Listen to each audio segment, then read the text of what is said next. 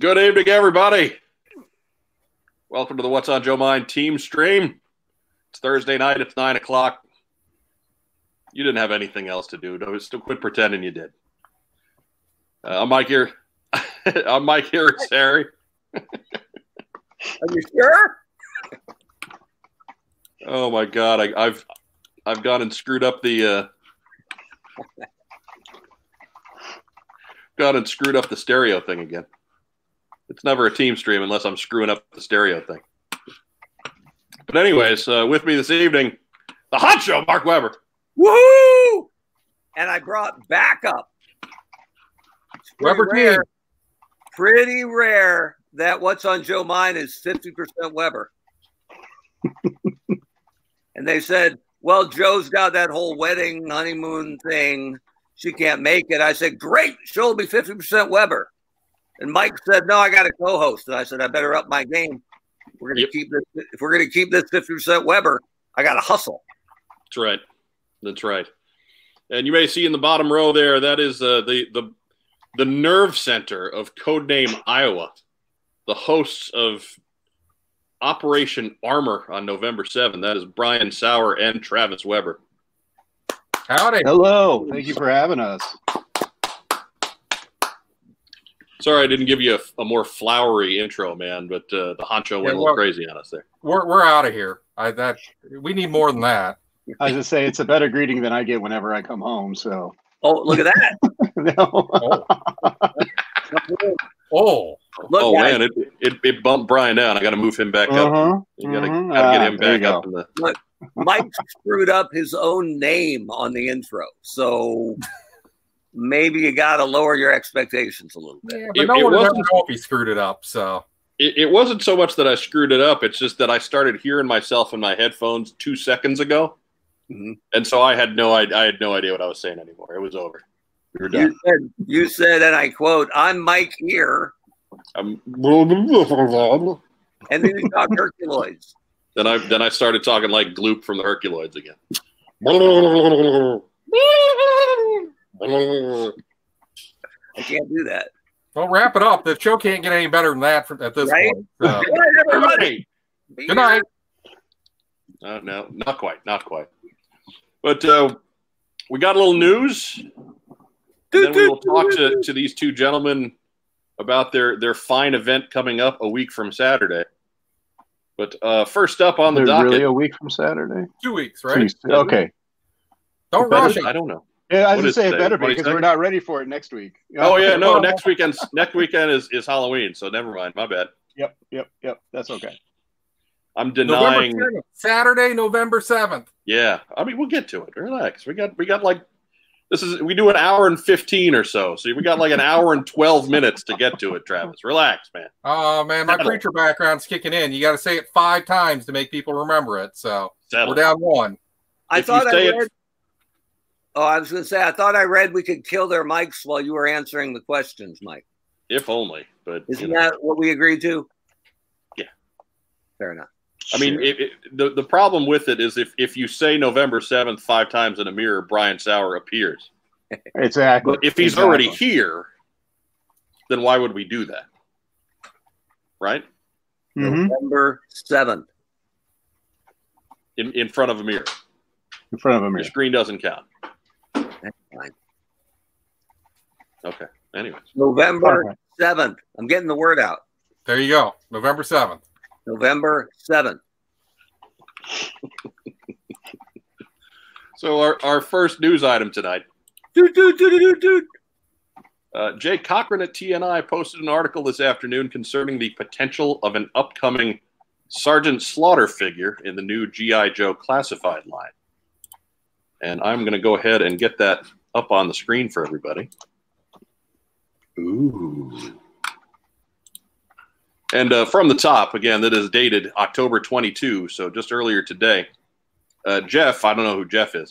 Jeff sends us word of this video of a live virtual signing that took place earlier this week at 80s Wrestling Con with WWE legend Sergeant Slaughter. In the video at one point, time mark 1:15:30, Slaughter mentions he has a meeting this week in Rhode Island with a new friend named Ben, who he says is real close with Hasbro. Of course, Hasbro is located in Rhode Island, And the Ben he refers to is probably Ben Montano, who is a global brand executive for product marketing and entertainment at Hasbro. You may recall he moderated the G.I. Joe brand panel during PulseCon. So we obviously have no idea why Sergeant Slaughter is meeting with Hasbro or what might actually come of it, but our thought would be to discuss the possibility of doing a new G.I. Joe figure.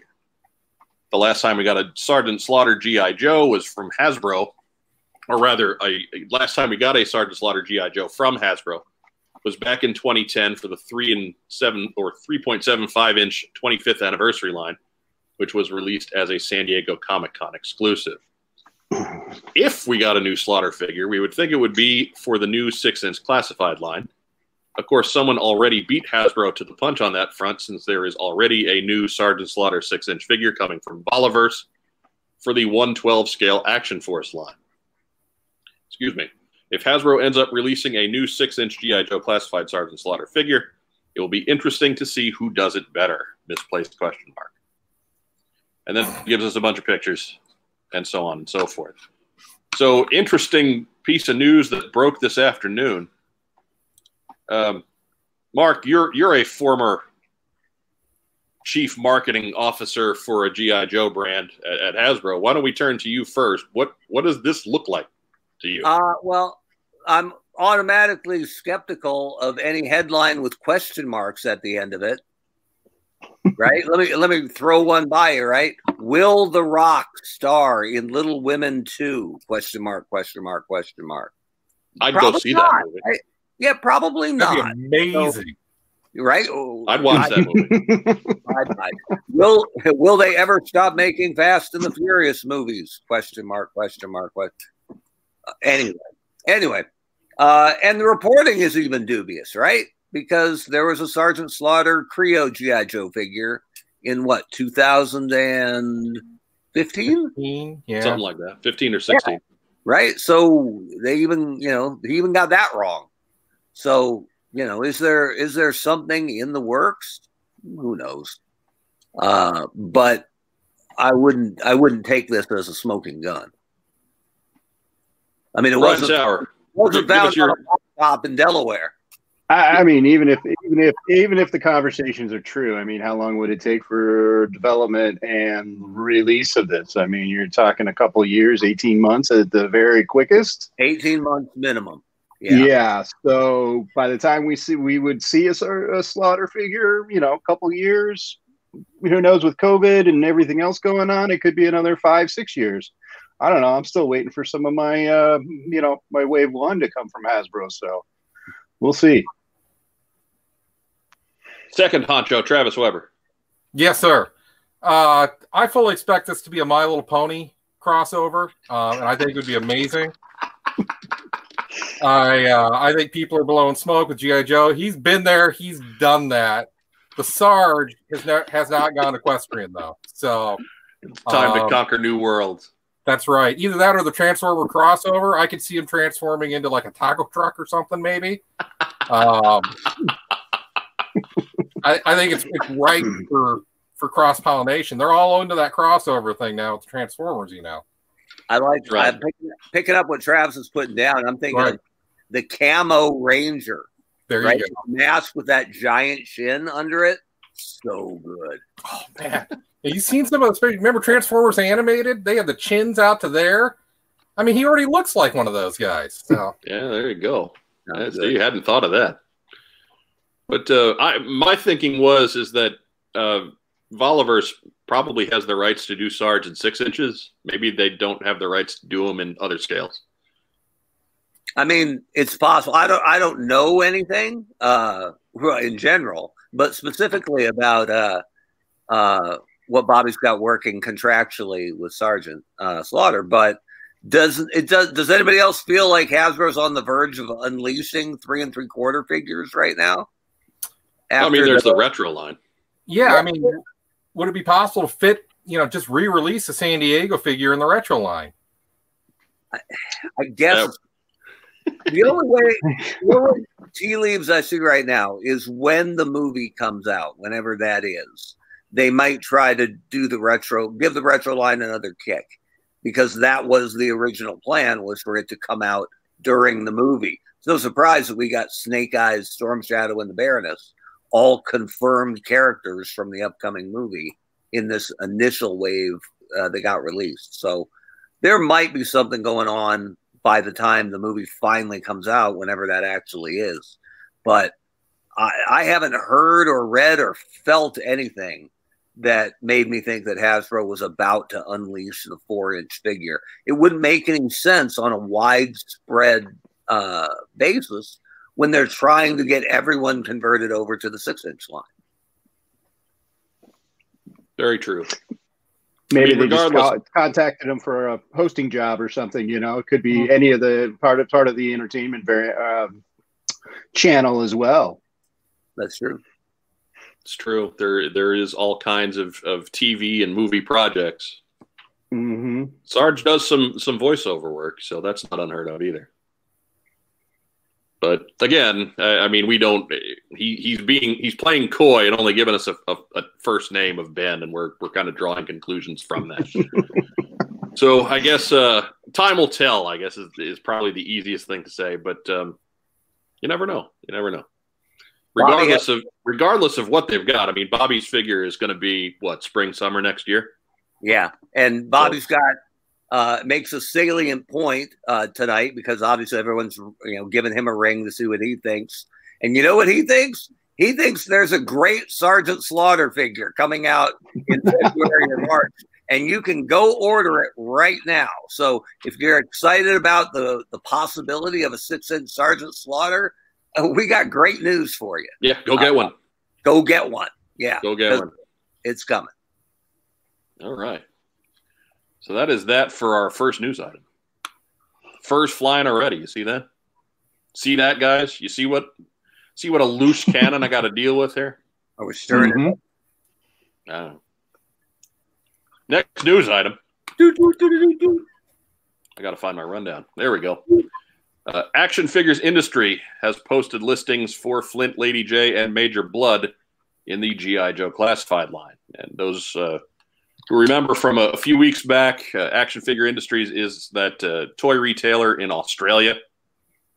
And last month they posted what was Wave 3, included Zartan and the Cobra Trooper, also Lady J and somebody else. I forget who else was in that initial listing. And as we know, everything's getting shuffled around. So it seems to be fashionable to get on these guys for what they're posting as upcoming figures in the classified line. But truth be told, they're probably dead on. Just don't have the right order, much like the rest of us. Well, I don't think it's any stretch of the imagination that Hasbro's going to put out Flint and Lady J. I mean... Right? I mean, no. Travis, how obscure are they? I mean, and those names have been around since practically the launch of the line, rumored in one wave or another. So I don't. There's no surprise to this. But like I said, as much as stuff is getting shuffled around, is it going to be Wave 3, Wave 4? Is it coming out in the spring, next summer, next fall? Who knows? It'll be here eventually. Brian, yeah, I've heard rumors floating around of other characters that have been kind of constantly brought up, and it seems like they keep getting kicked down the line. And, there's probably 6 or 8 names I've heard that repeatedly heard that, oh, we're going to get them this fall. We're going to get them this winter. We're going to get them next spring. We're going to get them next summer. And it'll hit eventually. So, yes, when will it hit? That's a good question. Or when is the street date going to be? When are we actually going to be able to see them? When are we actually going to be able to get them in our hands? Those, yeah, who knows? Those are all to me anymore, it's all imaginary until I actually can find one or have one in my hand.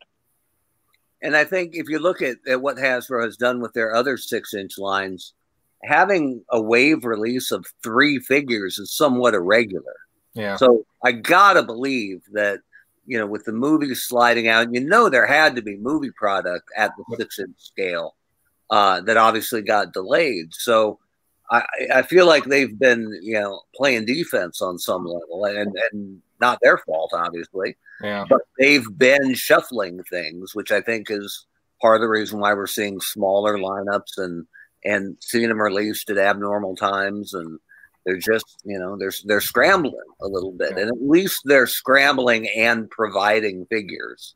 So, you know, as frustrated as some of us have been with the availability, especially of the Target figures, at least we are getting product. And I think wasn't Barbecue the other guy whose name was in that line originally? Yeah, originally, yeah. He was in the Wave 3 with Zartan, Major Blood, Flint, and Lady J. And then AFI posted what they thought was going to be a Wave 3 that was a little bit reconfigured. And then, you know, Hasbro Pulse went live with the two more Target exclusives plus the Cobra Soldier and Zartan on their own. And so it really is. It's almost like, you know, Mark will know what I'm talking about from his radio days, much like mine. It's like there's somebody on the other side of the glass just doing this. Yeah, right. Just draw it out, stall for time, just keep going. We have to stretch this until next October when we have a movie and can finally push out the rest of the movie product. Yeah. So thought originally Wave 3 was one of the postings I saw was that there was supposed to be a movie Snake Eyes and a movie Storm Shadow in one of those listings as well, which obviously, you know, and that was still when the date was in flux for the movie. Oh yeah. So we pushed it all the way back to the end of October now of 2021. So yeah, of course they're going to be, you know, they're shuffling and scrambling. I mean, I like to know why, as G.I. Joe fans, are we constantly screwed over by movies? Right. I mean, there's got to be some lingering effect from the last movie and what a debacle that toy launch was. I mean, yeah, like the honcho will give you a whole thesis on getting screwed over by movies. I can't imagine anyone getting screwed over by the play of a G.I. Joe movie. Right. It's totally wrong. But I mean, really, we saw movie figures as early as initially as Wave 2. Mm-hmm. The first listings we saw Wave 2 were Snake Eyes and Storm Shadow plus the three figures that wound up being in Wave 2. Right. So it's, you know, you got to take all of the timing of everything is going to be a grain of salt. But as far as the characters, I mean, people are hacking them up saying, oh, well, there's no way that. No, they're probably spot on. They're probably reporting as, you know, fairly accurately. They haven't missed yet. They've just missed the order on things. Right. And we've all missed the order on things because it changes every other week. You can see the seeds of Flint, right? And it's Duke's, you know, all dollars to donuts. It's Duke's torso with that beautiful chest cut. And they wouldn't have given Beachhead a beret if they weren't going to use it for something else. They wouldn't, because it is cool, and I'm thrilled that they gave it to him, but it isn't required for the character, right? He never wore that, did he? No. He had it, but... Even mine, it's in his hand now. Yeah, so, I love that they gave it to him, because it shows they're paying attention to the history, even something that isn't completely obvious, right?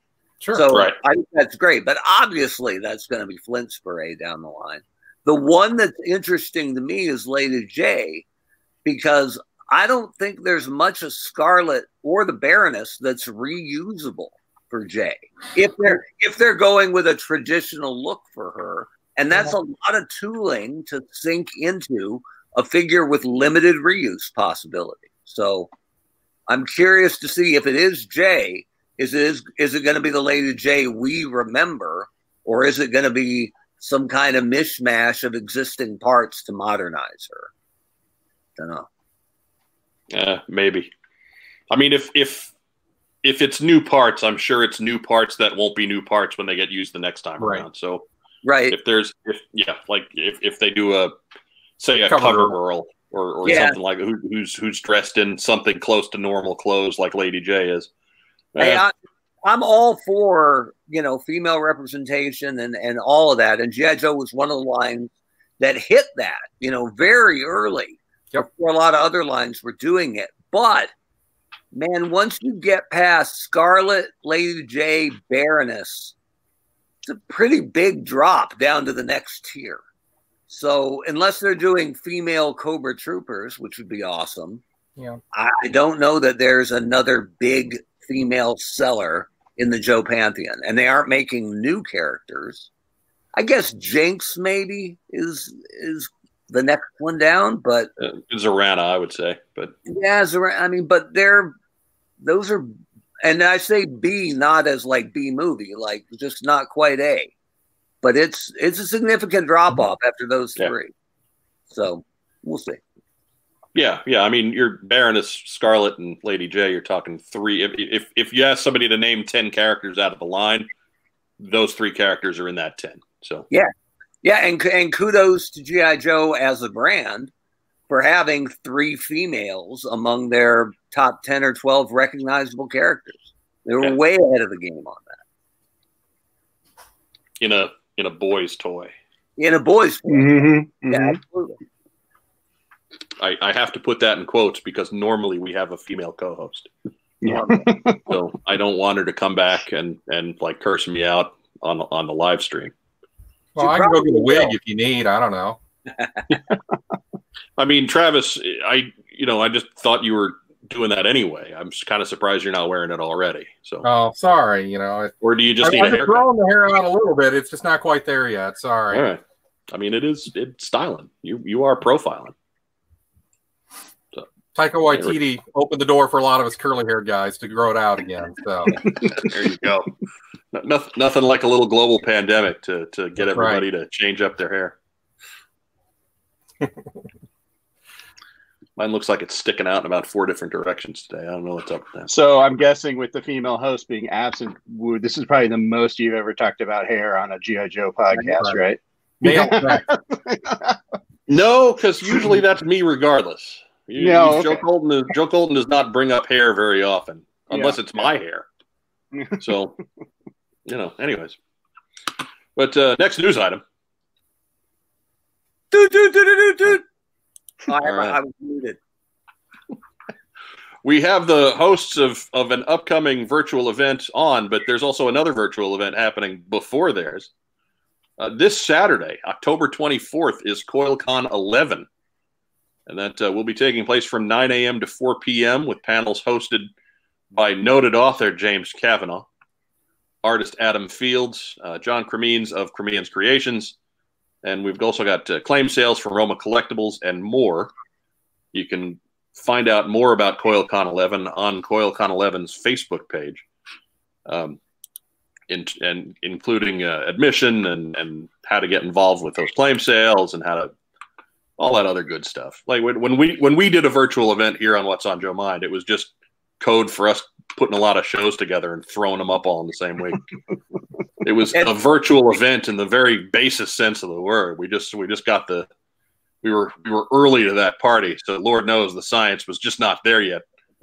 But I remember the pitch meeting. We're like, "Hey, Mike, how would you like to not sleep in March?" Yeah, that last week of April was a tough one. That was, whoo, yeah. But yeah, that was. So we've got CoilCon coming up on Saturday. So if you're interested in getting out and hearing from noted author James Cavanaugh et al., hit up the CoilCon 11 Facebook page on Facebook, or opposed to the CoilCon 11 Facebook page on YouTube or something like . Anyways, this is what happens when Mike goes off script. But yeah, hit up their Facebook page, and they'll have all the details for you. I used to run CoilCon, so I'll vouch for these guys. They're great guys. And 11 years in the can with this one. So get on out and support those guys if you can this Saturday. Yeah, it's a good group of guys. And, they were on the forefront of the kind of the fan convention thing and doing stuff like that. I was, involved with that Ohio group there before it was Coil for a while. And, really, if you haven't seen some of the stuff that John does and makes and builds, that panel ought to be fascinating. I think he's such a creative individual, and the stuff that he makes, if you've never seen his life-size snake armor, it's pretty awesome. So tune into that, support Coil any way you can. That's a good group of guys trying to keep the hobby alive, trying to keep it focused on the fans. We really do look at them as a sister group, sort of, out in those wilds of Ohio and Indiana where rednecks and crazy people live, but, you know, not civilized like Iowa. Right, right. Absolutely. We need a voodoo burger here, though. That's for sure. Yeah, you do. Better yet, you just need to come to Iowa and have Zombie Burger, not Voodoo Burger. Or that, I'm sorry. See, I've never been, so there you go. Oh, yeah. You don't know. The tales, the stories, the after-event dinners. Joel McMullen remembers the CoilCon tagline, the future of conventions and conventioneering. I don't have the echo effect anymore, so oh well. What can you do? You can't fit that on a shirt. I mean, you can. It would just be really tiny. You gotta bend it like a rosary. Yeah. Or something. Yeah. There you go. It's all Talamachia. It fits. Just gotta bend it. There you go. It'll get there. Just circle. Anyway. So that pretty much closes out the news. That's it? We don't want to talk politics? No. If we wanted to. I mean, I'll be honest with you. I absolutely do want to talk about politics, but. Well, I came on here with you. I thought we would at least do a little World Series talk or something. I mean, come on. My mom taught me that if I didn't have anything nice to say, not to say anything at all. Oh, right? That's why I'm not talking politics. That's but anyways, I'm waiting for Mark to give me the news sound so we can end the news. There we go. See? I mean, you do it happens anyway. I mean, you know, we're trying to carry on in Joe Colton's place here. We have to do things her way. That's why I paused last time, like I wasn't quite paying attention, and then did it quicker. Well, yeah, and you didn't mute your mic, though, so that right there. As we bag on Joe Colton, despite the fact that she's not here. Okay. So, gents, as we mentioned at the beginning of the show, you guys are the nerve center, the pulsating brain mass of Codename Iowa, and generally speaking, assembly required. But, of course, COVID has wiped out a lot of shows this year. If the list is long of COVID-19 casualties, and unfortunately assembly required is one of them. Would have been the 10th year of assembly required. Yep. But all is not lost. Tell us about Operation Armor. It's not. Well, we'll give you a little backup a little bit. So yeah, this was going to be our 10th assembly required, and this was going to be big. And we had we were actually way out ahead of this as far as getting all our stuff together and in order. Venue, everything was pretty well. I think what we were February, and we were all kind of ready to rock and roll. And if you guys, Mike, especially you running a convention, you know how rare that is to actually be ahead of the game for once. Right. Usually it's everything last second, but yeah. And then as you know, things started going awry. It kept on getting kicked down, and we thought, well, and I believe what I told Travis is that if we're still worried about COVID in November, we got bigger problems than a G.I. Joe show. Yeah. And sure enough, it's not as drastic, but it's still, it's kind of questionable, especially with the way the state of Iowa has been. Yeah. And, up to when did we decide? September, August. It was August, I think. It was the beginning of August we were really seriously talking about it, and I think about mid-August was when the decision was made. Yeah, I had actually gone to a local comic book show here, and I wanted to see kind of what it was like. What was it like in a COVID era to put on a live show? And it was not fun. It wasn't terrible, but it wasn't fun, and I couldn't see how we could continue on with doing AR with having people socially distanced and not being able to go to Zombie Burger afterwards and go to Up Down after that and do the things that we did with all the socialization we do and all the things that happen outside of the sales floor. It just didn't feel right, and it wouldn't have done justice for the experience we wanted to create. So, so we said virtual, but let's not take AR and put it online. let's go ahead and brand a brand new way of doing things. So I come from advertising marketing background. I just sold my agency, what, a year ago. And so I'm now just kind of floating around a little bit. And I've been watching a lot of online seminars and things like that. And I'm just like, there's better ways to do this. So when it came to branding, we said Operation Armor. I called up one of my old creative buddies, Chad Baker, got him involved a little bit. And it felt like 15, 20 years ago when we first started in advertising together and batting around ideas, nerding out about G.I. Joe and video games and stuff like that. And the whole acronym thing, you know, and we may have put a little hard on the acronyms over the whole. Not possible. Over the whole thing, but you know, it's G.I. Joe. The acronyms are stretched. They really are. So yeah, so then we decided we'll go with Operation Armor, and we'll give this this virtual conference convention a shot, and let's do it someplace like, you know, where people are vested. And so the first place we started with the idea was the favorite thing from when I was. Back in 1983, 84, was waiting for that box to show up in the mailbox to get the figure, to get the Major Blood, to get the Hooded Cobra Commander, to get the Manta. So we decided, well, let's do our own little kind of branded mail-away thing. You know, people sign up. We're giving them artifacts that pertain to each one of the panels we're having, and something to actually interact with, instead of just sitting there passively in front of a screen and watching. Hopefully there's there definitely is some surprises in there. There's going to be some, I think we were planning on some programming surprises we haven't announced. There's just a way that we could try to take everything and bundle it up into a box, send it to you, and then have a G.I. Joe experience across the country with all our friends that we don't get to go hang out with this year. Yeah. Excellent. So if you're wondering, I mean, if you're watching this and wondering, well, hey, this sounds like a great experience, this is something that I'm definitely interested in, how do you direct those folks to what's their next step? Well, their next step. Well, time is running out. Yes. So we provided 3 different levels of entry. We are calling them the specialist, the sergeant, and the captain, which unfortunately, or fortunately for us, captain's all sold out. So the top tier has been sold out for a few days now, yeah. Which is pretty awesome.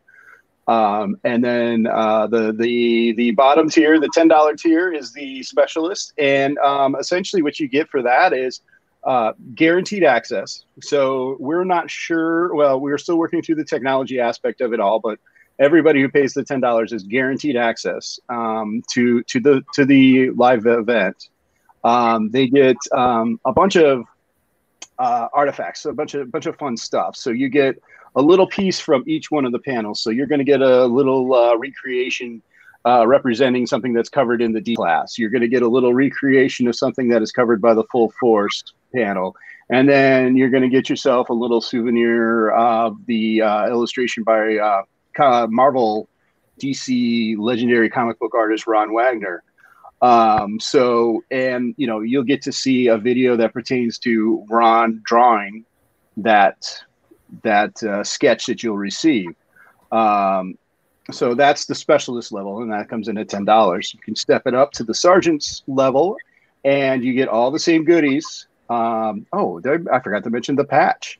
We're doing patches this year, people. We got embroidered patches. So you'll get an official armored Operation Armor patch with that. And then with the sergeant's one, you step up, and you get the colored sketch from Ron Wagner, the colored sketch. You'll also get a special patch, which will be covered in the D-Class panel as well. Yeah, and secret for now. No peeking. No peeking, no secrets. Yeah, this one's top secret. And then you'll get the T-shirt, which I think has made its rounds kind of around the Facebook a bit. That would be the Manta Sailing Club 83, done in the classic Ocean Pacific style surf T-shirt. So, but yeah, I have to say that T-shirt is incredible. Yep. Thank you. Thank you. I think actually that might have been one of those first, like, hey guys, this is what we're thinking about doing. Yeah. And I think that was like one of those ideas that I had right out the gate. Like, this is what we're going to do for the T-shirt. So, well, yeah, when we talked about mail away, and, you know, the Manta, of course, has to be right there. And then, you know, Brian came up, and a bunch of us that were in the Codename Iowa group said, yeah, we got to do it Ocean Pacific style or Panama Jack, something like that, you know. Body Glove, remember Body Glove? Banana Republic. That's been fun to watch that come to Kind of disappointed that we got to do it on a black T-shirt, but I don't think we're going to be selling many pink shirts, you know, just saying. I would love pink, but, you know, over nice here, salmon. How many shirts have you designed over the last 10 years, Brian? Too many. There's a lot of them. But, you know, it's amazing when you do the merch sales, you know, the day of the event, the black shirts are far and away. And I don't know if that speaks to our demographic, but people love their black tees, I guess. So typically black T-shirt sales are very strong. Yeah. Yeah. But, no, it's fun because, like, what we want to do is, like we said, we want to try to harken back to the good old days where you'd save up your flag points, get your mom to write the $2 check or the 75-cent check, and drop it in the mailbox, impatiently wait 3 days, and then start bugging the mailman every time you see him. Is he here yet? Do I have my Duke yet? Where's my Duke? You know, like, today, am I going to get my Duke? Dad, am I getting my Duke today? That's right. This whole COVID area kind of reminds you of that 4 to 6 week time frame as a kid. It lasts forever, man. It was never 4 weeks, right? Never. The early one. No, absolutely not. But yeah, and we figured this is, you know, a good experiment too. If this proves popular, you know, I feel like we might look at doing these opposite of doing the live events. I'm very shocked and surprised looking through the people who've ordered already, how we're getting a lot of involvement from the coast, you know, which I'm always surprised at. Like, there's a lot of people who travel, a lot of diehards that travel year after year, coming from Texas and coming from Florida and Colorado and everything like that. But there's some new names I'm seeing this year, which is awesome, it's great to get these people to get involved in this.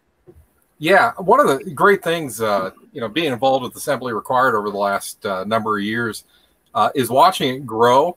Because, I mean, we're in the middle of Iowa in Des Moines. You know, most people can't pronounce Des Moines from the rest of the country. And getting people to come out. Yeah, coming out to a toy show in November and, you know, weather in Iowa, you guys, you know, Mike, you're from the Midwest. You understand what November means. It could be 85 degrees. It could be -20. And we've had them both ways at Assembly Required.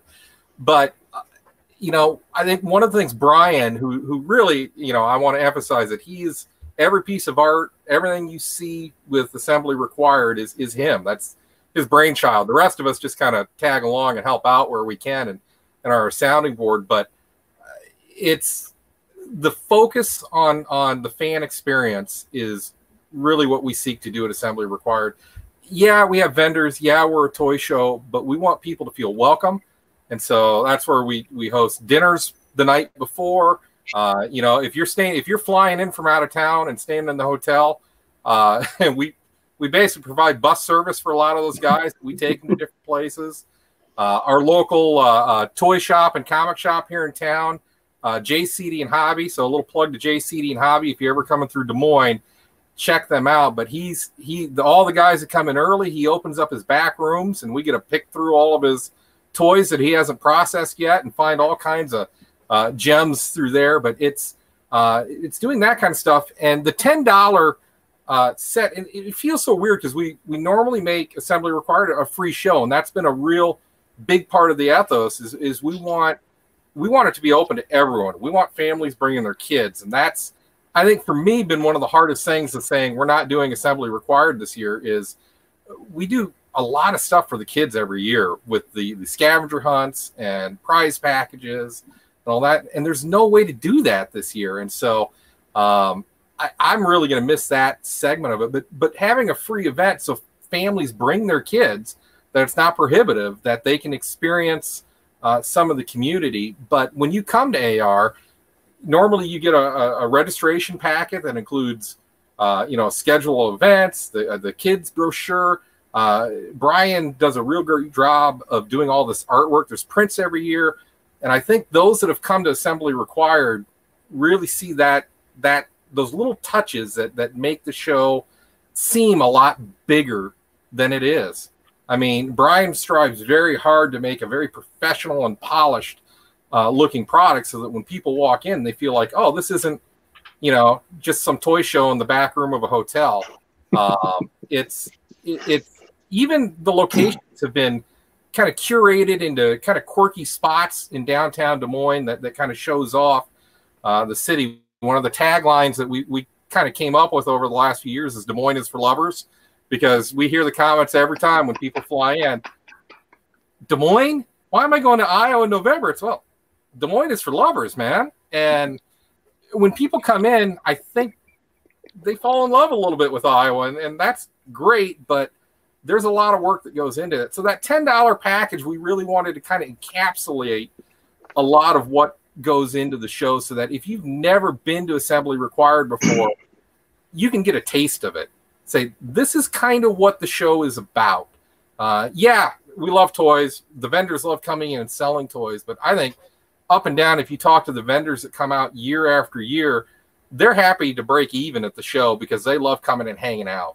They love coming and being part of the group of people. And that's, I hope, if you're on the fence on whether to give it a shot, you give it a shot, because I really do think you're going to enjoy it and love some of the stuff that Brian comes up with as far as the artwork and stuff. But, yeah, sorry, tangent. Yeah. Go back. Yeah.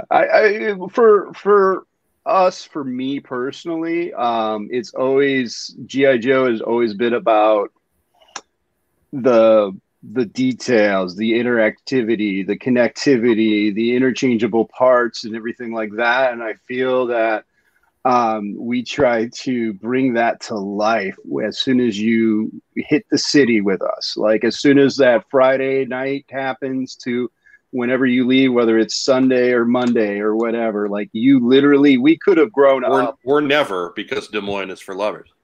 Yeah, that's right. For lovers. That's right. But like, if we want to make it feel like we grew up in the same neighborhood playing G.I. Yeah. Joe. Yeah. And we've just been, separated by, 20 years and I don't know, however many thousands of miles. And we're back together again, playing in the dirt mounds and everything. Right? Like, it's like that kind of thing of like, and just to see the families and the next generation and what's his was it Alex who's, yeah this kid's been awesome. Like he's been to every single one. He's now what, 18? No, he just turned 16. Yeah and so he's been to just about every single one I can think of. And this kid has literally grown up with us every year. And like what, the last 2 years he's won the custom contest. And yeah, he is like, it's so cool to see, like it's not all lost. It's not going to be a bunch of grumpy, fat, out of shape, bald headed, grumpy old men playing with their little, dolls. Yeah. Either am I, I'm all still, right. But the idea though, is that like, let's try to welcome the kids in a little bit more, that next generation and stuff. And I feel like we're in a way, I don't want to blast anybody too bad, but like doing something that I feel like Hasbro's dropped the ball on over the years. And that's providing the narrative for the toy, for the play, for the coming together. It's so much of it feels like it's a, like how, what does it mean to collect or play with toys anymore? I don't know. I don't know how that is. So yeah, we want to provide an extension of the brand as best as possible and be those ambassadors to come in and welcome people back or, welcome new people to figure it out. Like there's been times where we just have it on the street and like, you know, it's on the corner and big signs posted out there. People are like, hey, we were just walking by and we saw this G.I. Joe thing. We wanted to stop in and see what it was about. And like, come on in. Like, it's happened year after year. Yeah. And mentioning Alec, we need to shout out to the Joe Customs crew. They have become such a big part of the show every year.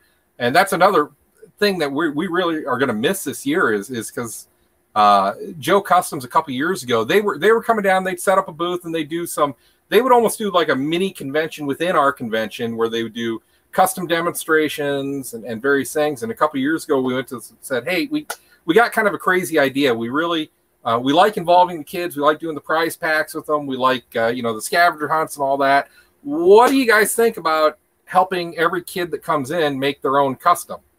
And, you can tell they were a little like, oh, that's kind of a cool idea. We don't know how it would work or whatever, but man, that first year, once those kids started rolling in, those guys transformed, man. They were so into it, and every parent that came through that I talked to, they were just so in love with those guys because the Joe's Customs guys are some of the nicest dudes you will ever meet. If you haven't gone to Joe Customs, been part of their boards, check them out, check their Facebook group out. They're the coolest dudes, but they're like most of us, you know, they're nerds, you know, maybe a little introverted, maybe a little awkward socially, whatever. But man, when they started working with those kids and showing them how to paint, showing them how to put parts together, that was a really, really neat thing that happened. And then we should mention Jason Groth also, he was a deal maker out of he's out of Cedar Falls, I think. Iowa? Like Waverly, like I think by Waverly. Yeah, up in that area, yeah. Waterloo, Cedar Falls area. He's a history teacher, I believe, right? Yep. But he makes these massive, amazing dios, and he started coming down. And in the last couple of years, he's done like mini dio kits with the kids out of foam core, and that's been really fun to watch too. So.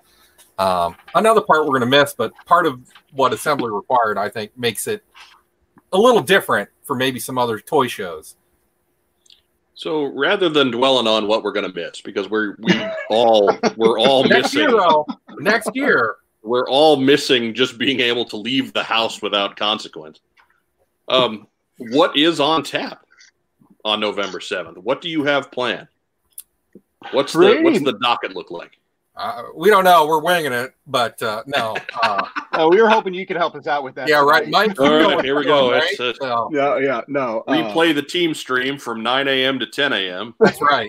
That's right. No, you know, a tradition we started a couple years ago to open every show on Saturday morning, we started doing what's called cartoons and cereal, where we would play cartoons. And McLeod, I think he's curated it every year, hasn't he? Yeah, he has, because he's mixed in some of the Action Force cartoons in there. So we get the Sergeant Slammer and some of the really funny dubbed-over cartoons. Yep. And commercials. Commercials, and cut together some classic toy commercials and stuff. But we would always set up a little cereal bar, and while we were... I don't know. Wow, people were nursing their hangovers and limping in to try to get their booths in order. No one did that. No. We were all puritanical. We were all Boy Scouts, and we were all in bed by 9. But this gave a way for fans to come in and have a seat and watch some cartoons and kind of get a little hyped up. So we're doing the same thing. We're going to do an hour of classic cartoons, funny commercials, and, you know, unfortunately this year you got to provide your own cereal and milk. But sorry. Yeah. We thought about including it into the gear kits, but, you know, milk, it's tough to ship. It's, you know, they ask you the whole liquid, fragile, hazardous thing, and all the mail stuff. It's not worth it. Live. We didn't know what the state of the post office was going to be this by the time November came around, so right. We didn't want to mark the official ballot on all the kits, and hopefully they'll make it. You might be able to find them all in the dumpster behind it. Yeah, so we'll start off with that. We've got 3 panels that we're announcing that are lined up. I think we haven't even determined the order yet, but we'll go through. I think the first one will be, we'll talk about D-Class. These guys That's Joe Declassified, correct? Joe Declassified. Yeah, yeah. Sorry, our lingo in the Joe community, sometimes it slips through, but yeah, sorry. Yeah. I can't say this without bringing up Gary Goggles, and you know, this man, I barely knew him.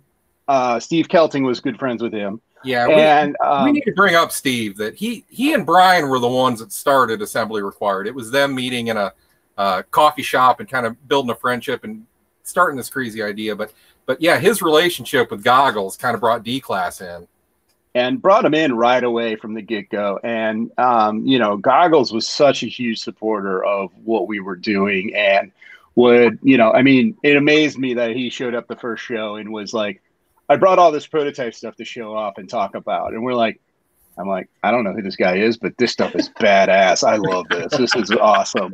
And so, who are you? And you're on at 11. Yeah. Right? Yeah. And it was really great. And, you know, through that, you know, a lot of great friendships sparked. But, you know, when we moved and graduated to doing panels, I'm like, man, whatever you guys want to do, let's do it. Let's support, you know, I mean, again, this is you know, we're really about supporting the community. And we felt that D-Class was a very important part of the community, the Joe community, because of what they were doing with, especially the Real American Hero era stuff, with capturing and getting a hold of all that original art and sculpt and all the presentation stuff. Like, I mean, this stuff was fascinating. I mean, I love it because I want to know where my toys came from, and I love it because I'm a marketing nerd, and I love it because I'm a creative nerd. Like, it is fantastic. And so we've been working with them to, with our theme for the show, with their theme for what they're presenting. And so this year they're going to be doing an entire panel about the mail-aways. So everything from how we ended up getting Sergeant Slaughter to Hooded Cobra Commander to Cobra Commander himself, and then a couple things that we didn't get. And that, I think, is just perfect. So I'm excited about this. I know a little bit. I've been given a couple little pieces and stuff like that of things that they're going to be talking about. I've also made a couple requests that I think got rejected, but that's okay. But I think that this is going to be a lot of fun. And I was just asked this morning if we have to hold them to an hour or if they can go a little longer. So I'm thinking they're packing this full of stuff. So if you've never experienced Declassified, one of their booths or one of their panels at a convention, this is a great opportunity to see what they bring. They really are one of the most important organizations in the Joe community. They seek out pieces of history. They seek out the story behind how we got toys, how we got the things that we love.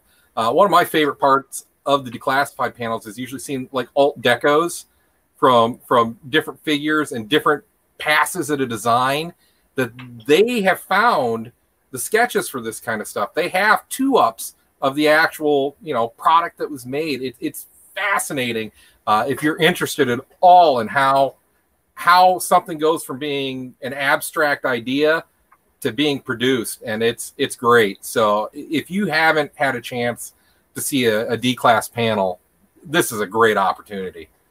So take advantage of it. Order a $10 kit. November 7th. November 7th. November 7th.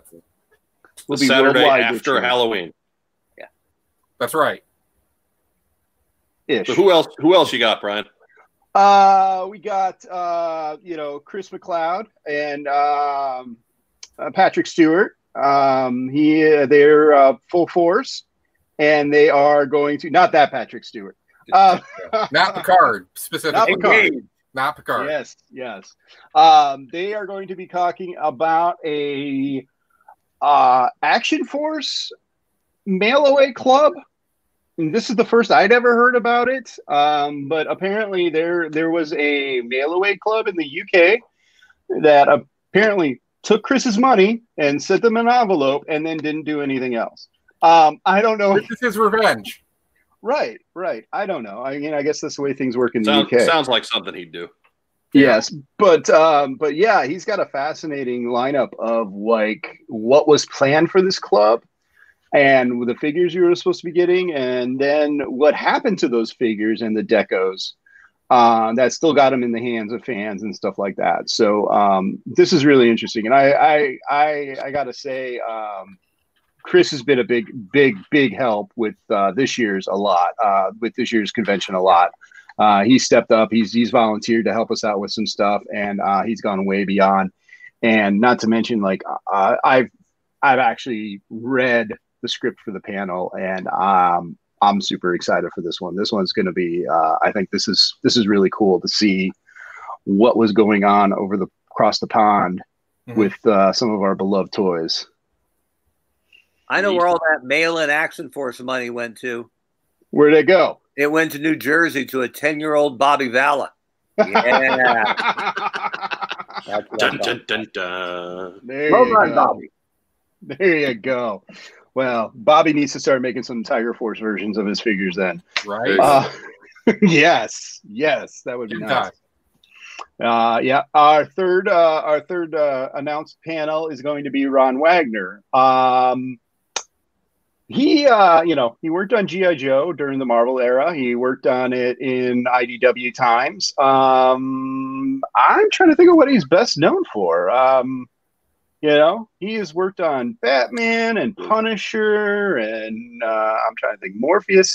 He's got a note of fame on Morpheus and Daredevil, and yeah, so he's done quite a bit of. On that front. So he's a local guy. He's here in town. I'm blessed to call him one of my friends. He was a big inspiration for me. Like, it's really weird to talk to him about when I would get his comic books in G.I. Joe. Like, I'd go buy them off the rack and I would come home and try to redraw them. Totally weirds him out, which is cool. I love doing that to him.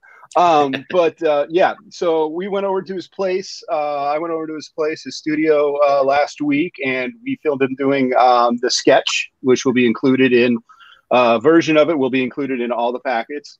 And he's going to come on and he's going to discuss it, talk about it, talk about some of his time drawing G.I. Joe, and what his experience has been like in comic book land, working with Larry Hama. And actually, he's been working on a I don't know if how much I could divulge, but he's working on the Larry Hama project that's not G.I. Joe related, and he's been working on it for about the last year or so. And I was really pretty surprised and excited because I got to look at 98. Of the pay out of the 112 pages or 111 pages for this graphic novel he's working on with Larry Hama. So I got to see those a couple weeks ago. But yeah, it is pretty amazing and it's cool. And so did they keep the end from you, or did they keep one of the middle portions so that the end didn't make any sense? The end is missing. The end is missing. The last 10 pages or so he's still working on. So hopefully, another month or so we'll get to see how the story ends. But yeah, he's a great guy, and we're going to be giving out information about getting a hold of him for commissions. That was the one thing that, again, sorely missed. Like, that was awesome to have Ron Wagner sit down and draw you G.I. Joes all day long, or I don't know, 5 or 6, depending on how often he was talking to everybody. But, but he's a great guy, great guy, great artist. And I think it's just fun to have him and reconnect with things. And, I'm just saying maybe Rod Wagner comic book or two might end up in a couple people's kits. I'm just letting people know, Another reason why we wanted to do the mail-in stuff, the mail-away stuff, was because we love to give away our toys. And I say give away our toys because it's like for the first couple of years, it was really literally us giving away our toys. But take a look at Travis's background there. I mean, it looks like he's got a few more he can give away. Yeah, see, my problem is I don't give any away. So right, that's what I'm talking about, Travis. Right, not even to your brother Mark. If he would ever come and visit, but look at how empty the walls behind him are. Yeah, nothing. Right. He's got nothing. That's right. Mom loved me more. What can I say? Yeah. You know? But no, yeah, like yeah. I would say, a big part is, you know, because it's a free event, you know, generating revenue to keep doing it. I don't know if people understand that putting on shows costs money. I mean, venues aren't free, and printing all these wonderful things that Brian does is not cheap. No. So we have to have a revenue stream, and normally it's a raffle. We do a raffle, and it's donated gifts and prizes from the Intel Iowa crew, and then a lot of the supporters from around the country that come in. They come in with something in their hand, say, "Hey, put this in the raffle." Kokomo Toys out there in Indiana last year gave us a flag as part of the raffle. I mean, nice. Generosity of the community has been really amazing, and it's a lot of fun. The raffles are a lot of fun because the biggest cheer is always when a kid wins, you know, and it's always he comes with his dad or whatever, and they give him a handful of tickets, but a kid wins and everyone just erupts. They think that's the greatest thing ever until that kid wins 4 in a row. Then he has to fight his way to the parking lot. That's right. Then dad puts him under the coat and sneaks him out. But you know, it's so as Brian was saying, hopefully we can sneak in a couple some surprises. Yeah. I mean, we got some new merch that hits the shelves and some things that we've been collecting over the years that, you know, we could fit in a mail away box, you know, just saying, you know. That's right. I still got a case of Sigma Six Zartans that I haven't been able to move. So. Oh yeah. Yeah. Travis, I got some bad news for you on that, buddy. Oh no. They're coming back, right? We got to be coming for the anniversary. Sure. I'm waiting for that anniversary Sigma Six line. So is Justin Bell. Right? That's right. He's the only one. He's the guy. He's the one guy. We had a better chance of getting an anniversary line of Extreme. Extreme! Shout out to Joe Slepsky on that one. I want them to make a Sigma Six Royal Guard, so Adam Riches and Justin Bell can fight to the death for it. So good. So, gents, if the folks out there watching this live or watching this later, if they want more information on the event, where do they go? You can start at codenameiowa.com. That's our website. That's got everything on there. That's got chances to buy things, how to get a hold of us and things like that.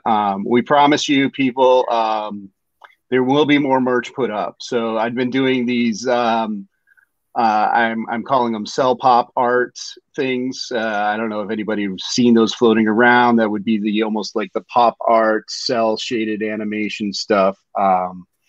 Those prints will be going up at some point soon, along with some of the other stuff we've got going, t-shirts and stuff like that. But yeah, go to the website, codenameiowa.com. Check us out there. You can also find us on Facebook. We do have it linked up down in the details too. So if you missed that, just look down there. It's there for you. Right on. And then Facebook, of course, you know, we've got Facebook. We're right now we're super active on it. Right. Come April, not so much, but there's that. And then there's also the Instagram, which I've chiefly been in charge of, which has been ignored since I've been so busy cranking out stuff this last couple of weeks. But it's also Codename Iowa on Instagram. Instagram's tough, man, because you can either do the work or you can hype the work, but you can't do both. Exactly. Yeah, and you know, I mean, and it's kind of fun because, like, Travis is downplaying his contributions, but this year he's really stepped up with helping with those 6-inch accessories and things like that. And like one of the problems we have is saying no to putting more and more stuff into these things. Again, getting back to Travis, get with the program. I know. Hey, I just got manufacturing done today, so I'm happy. Yeah. But like one thing too, going back to a little bit about the financials of this, and we try to be as transparent as possible about all this stuff, because I'm not making any money off of this. Travis is not making any money off of this. No. We're trying. Actually, our best shows are break-even shows. We are not doing this for a profit. I'm not a professional showrunner. I don't want to be a professional showrunner. I had a day job. It's cool. I don't, you know, I'm fine right now. Trust me, I'm good. But what we try to do is take the money. If any profits are made from one year to the next, we invest that into the next year. So yeah. Whether that's a bigger venue, whether that's more prizes, whether that's more experiences for people, that's the whole point. Is we're trying to run a break-even show. Yeah. And, you know, one thing I've always said constantly is as long as I have control over AR, it is going to be a free show, a free vendor's floor. You'll never have to pay admission to get in to go and spend money. Yeah, I want to make sure. Thanks, Charles. That's awesome. But like, yeah, that's one of those things where I want to make sure that, you know, this is totally me, Travis, Steve, Cam, Dave. Like, we're just trying to have that neighborhood feel again. Yeah. We're trying to be 8 years old again and playing with G.I. Joe and having, you know, a good weekend. Yeah. The fun of it for me is when all the guys from out of town come, and we have a crew of guys that come in a day early every year to the show. And they're helping us haul tables. They're helping us stuff envelopes. They're helping us do all the little things that have to be done before we open the doors on Saturday morning. And we miss that this year. You know, we're going to miss seeing our friends. It's this COVID thing. You know, I've really felt bad for my kids because they missed their friends until school started up here again. And I'm kind of feeling that a little bit now. It's like we're getting close to November and, oh, I'm not going to see my buddies from Minnesota and Wisconsin and Florida and Indiana and Ohio and all those guys that come in. It's like, oh, you're getting a little bit of that grief coming in. But at the same time, it's like, you know. It's weird in this hobby. We're used to not seeing our friends very often in person. Right. But now that it's setting in that it's been about a year and normally this is when we hit that reset button. Yeah. It's not coming right away. So.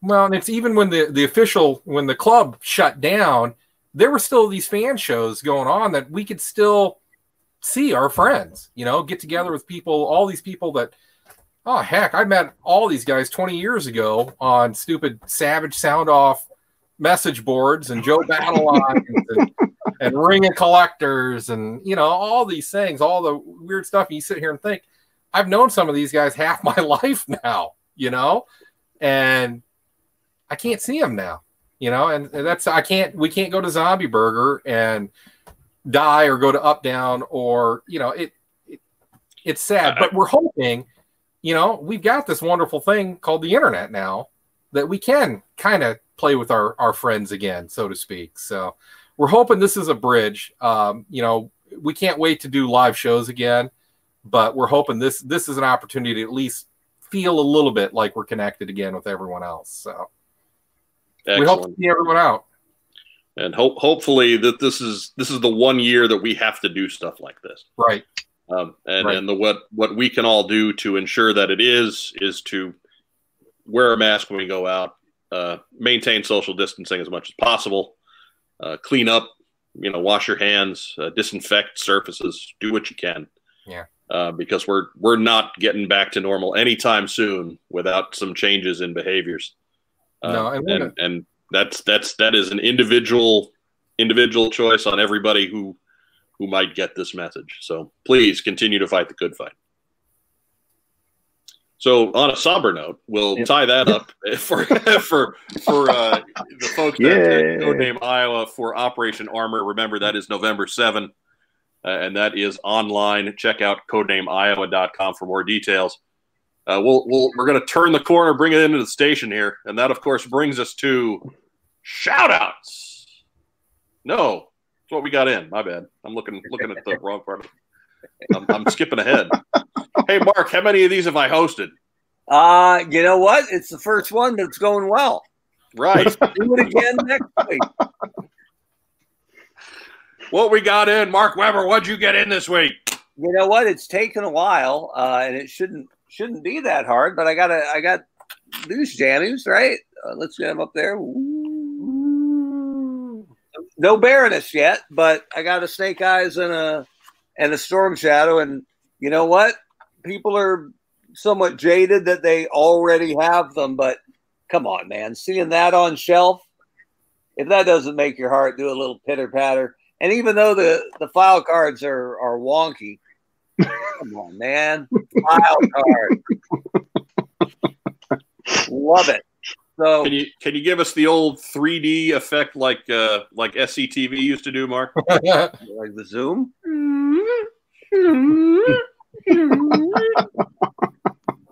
You've been hypnotized. There we go. There you go. I was pretty, you know what, just the ability to drive. I got a tip that they were at a certain Walmart in Rhode Island, and I haven't found hardly any Joe product on shelf all year. So an impromptu Saturday afternoon trip out, I got 2 of the 3. Pretty happy with it. Still hunting for the Baroness, but, you know. I got one locally if you need one shipped. Oh, okay. I think we can work on it. Wait a minute. Is that the one you picked up for me? Not anymore. Maybe. Not anymore. It's all not anymore. All in the family, brother. Woo! That's okay. That's okay, because I have my own Walmart display in here that's chock full of everybody. So hey, look at him, man. Yeah, got almost as much stuff. What happens when someone slams that door? Nobody does. It's the closet, and there's no going up in the closet. So yeah, obviously you've given it some thought. Mm-hmm. Oh yeah. He's prepared. Yeah, he's a showrunner, man. Can't throw weird details past the showrunner. Unless you're the showrunner brings them up. Yeah, that's right. Travis, what'd you get in this week? Oh, that's an excellent question. We've been so focused on show. Oh, you know what? When the Amazon Prime Days went on. I don't have them right in front of me, but I got in the DC Multiverse Batgirl, got her on sale. So that was pretty good. And that Fortnite white suit 4-pack of the 4-inch, I don't know. They're like the playing card guys. I don't play Fortnite, so I don't know. But the white suits will be good custom fodder, if nothing else. And then I kind of dived headfirst into the NECA Teenage Mutant Ninja Turtles based on the animated look, so I managed to pick up a couple sets of those this week. So nice. That's a pretty good looking line. I'm not big on turtles, but if I was going to buy turtles, it would be those NECA turtles. I can grab one. But look at that crane. He's crooked in there now, but Travis, I'm going to be honest with you. I don't see a place to put those toys. I have to make a place. So he knocked them off the shelf that he's sitting on right now. Right. We don't know what's on the other side of the camera. Right. Legos are on the other side. Of the camera. Okay. Yeah. Great deal. You made a nice camera stand out of Legos. That's right. You're laughing, but that's literally what my camera's on right now. It's a module.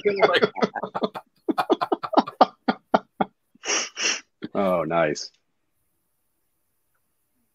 There we go. There you go. Receiving my psychic vibes. Gathering from the universe that we call Iowa. Brian Sauer, what'd you get in this week? Well, actually, it's funny. I was just got this like 2 hours before we got started. So it's my Mando Heavy credit line. So literally I when I logged in and it was taking a minute, I was able to crack this guy open. So I have not exactly had a full time with him to examine him or anything like that. But yeah, pretty excited about that. I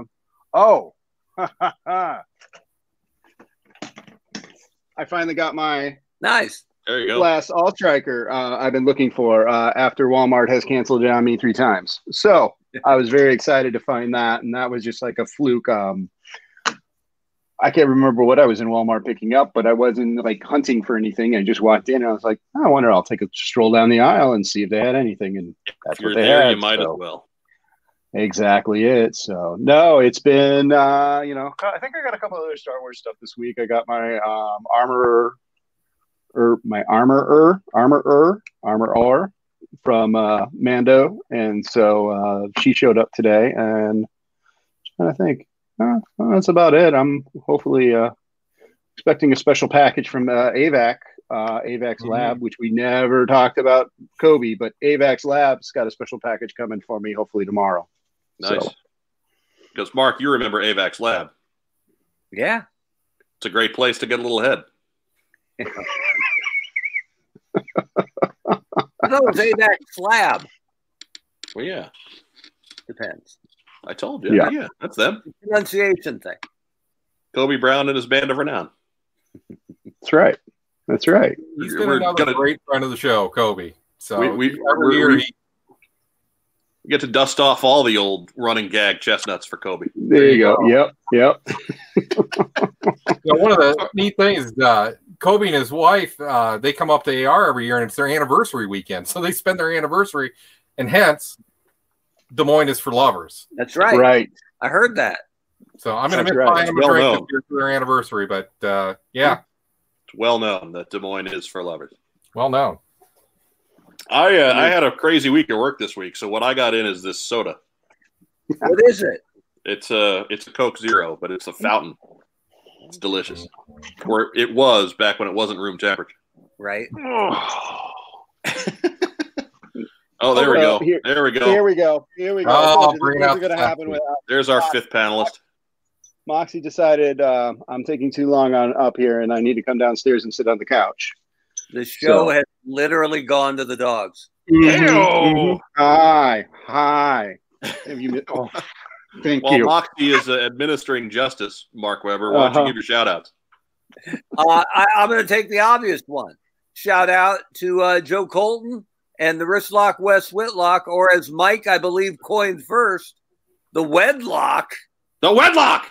West Whitlock for being the happy married couple of what's on Joe Mind. So it's 3 weeks in a row, but we're not gonna stop applauding. Yeah, and the West. I heard it was a lovely wedding. We have stories to tell of the online wedding experience, but we're gonna leave those for next week when Joe is back. That'll be fun. What else you got, Mark? That's it. Travis, Mark's long lost brother. You got some shout outs? Let's give a shout out to the guys over at Coil. Make sure to check out their show this weekend.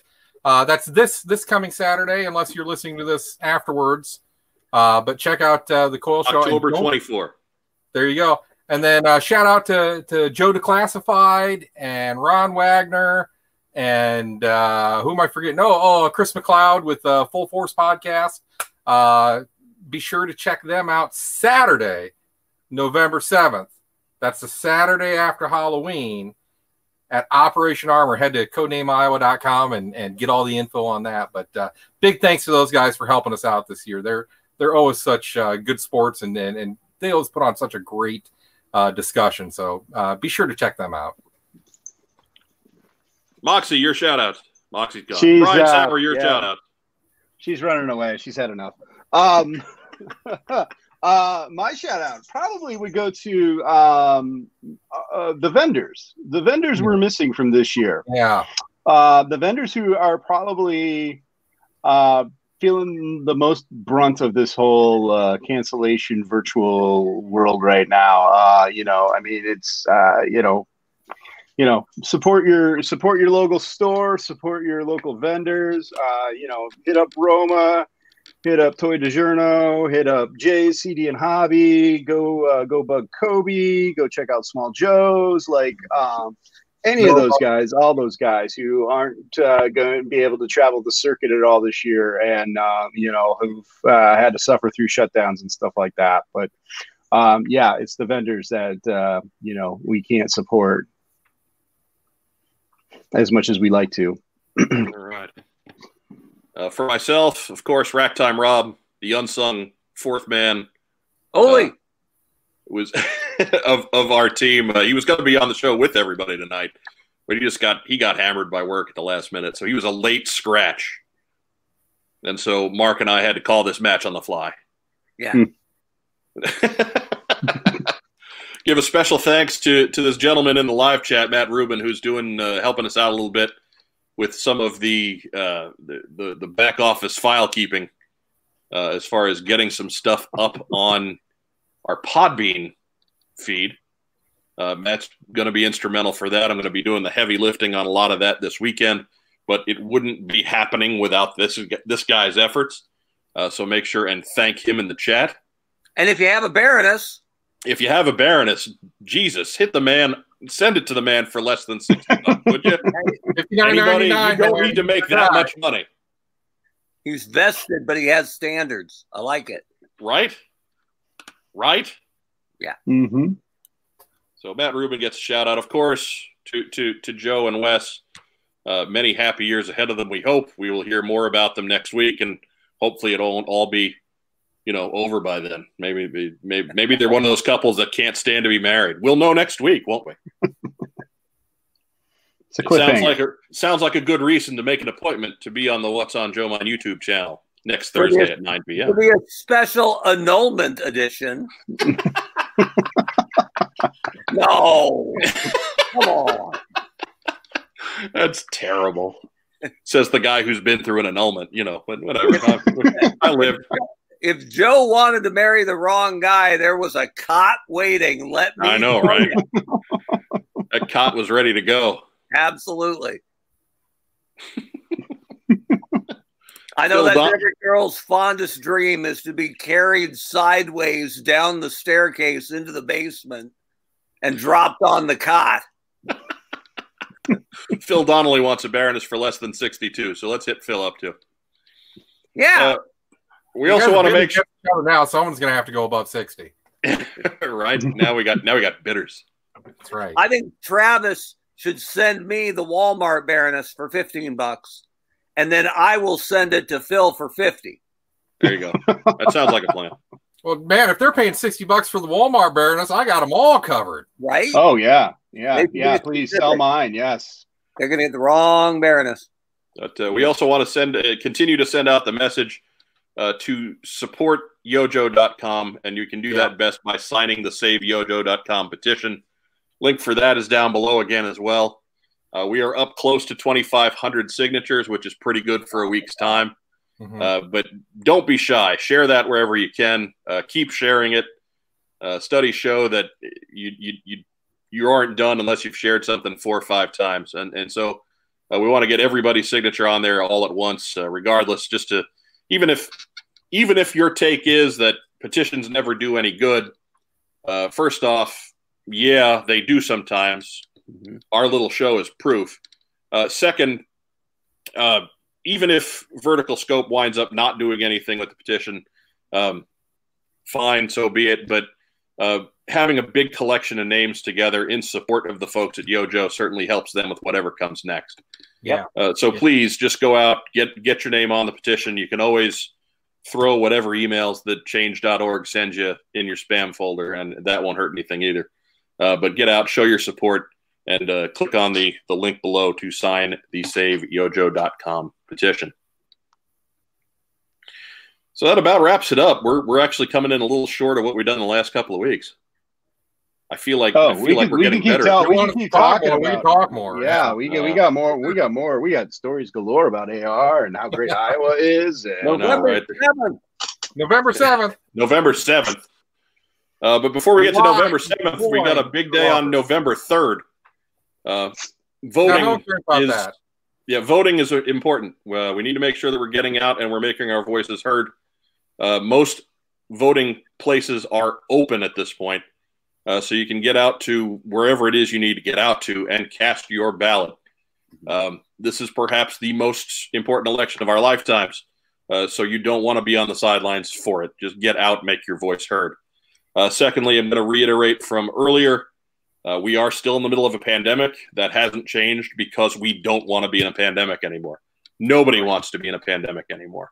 So if you're going to head out, even if it's just around the corner, even if it's just up the street, put on your mask, maintain social distancing, and avoid large crowds, wash your hands, just do all the common sense things to keep you and the people around you as safe as possible.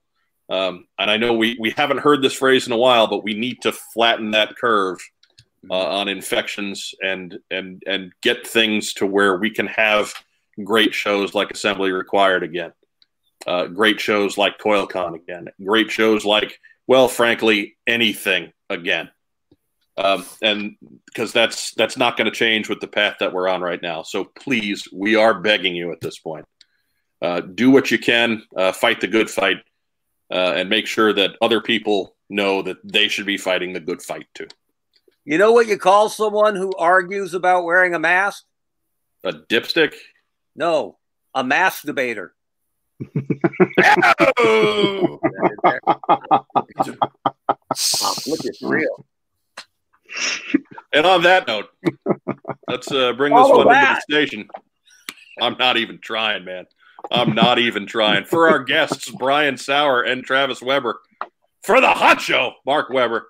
I'm Mike Irizarry. Thanks again for tuning in one more Thursday at 9 for the What's on Joe Mine team stream. Have a good week. We'll catch you next Thursday. Be here or be rectangular. Have a great evening.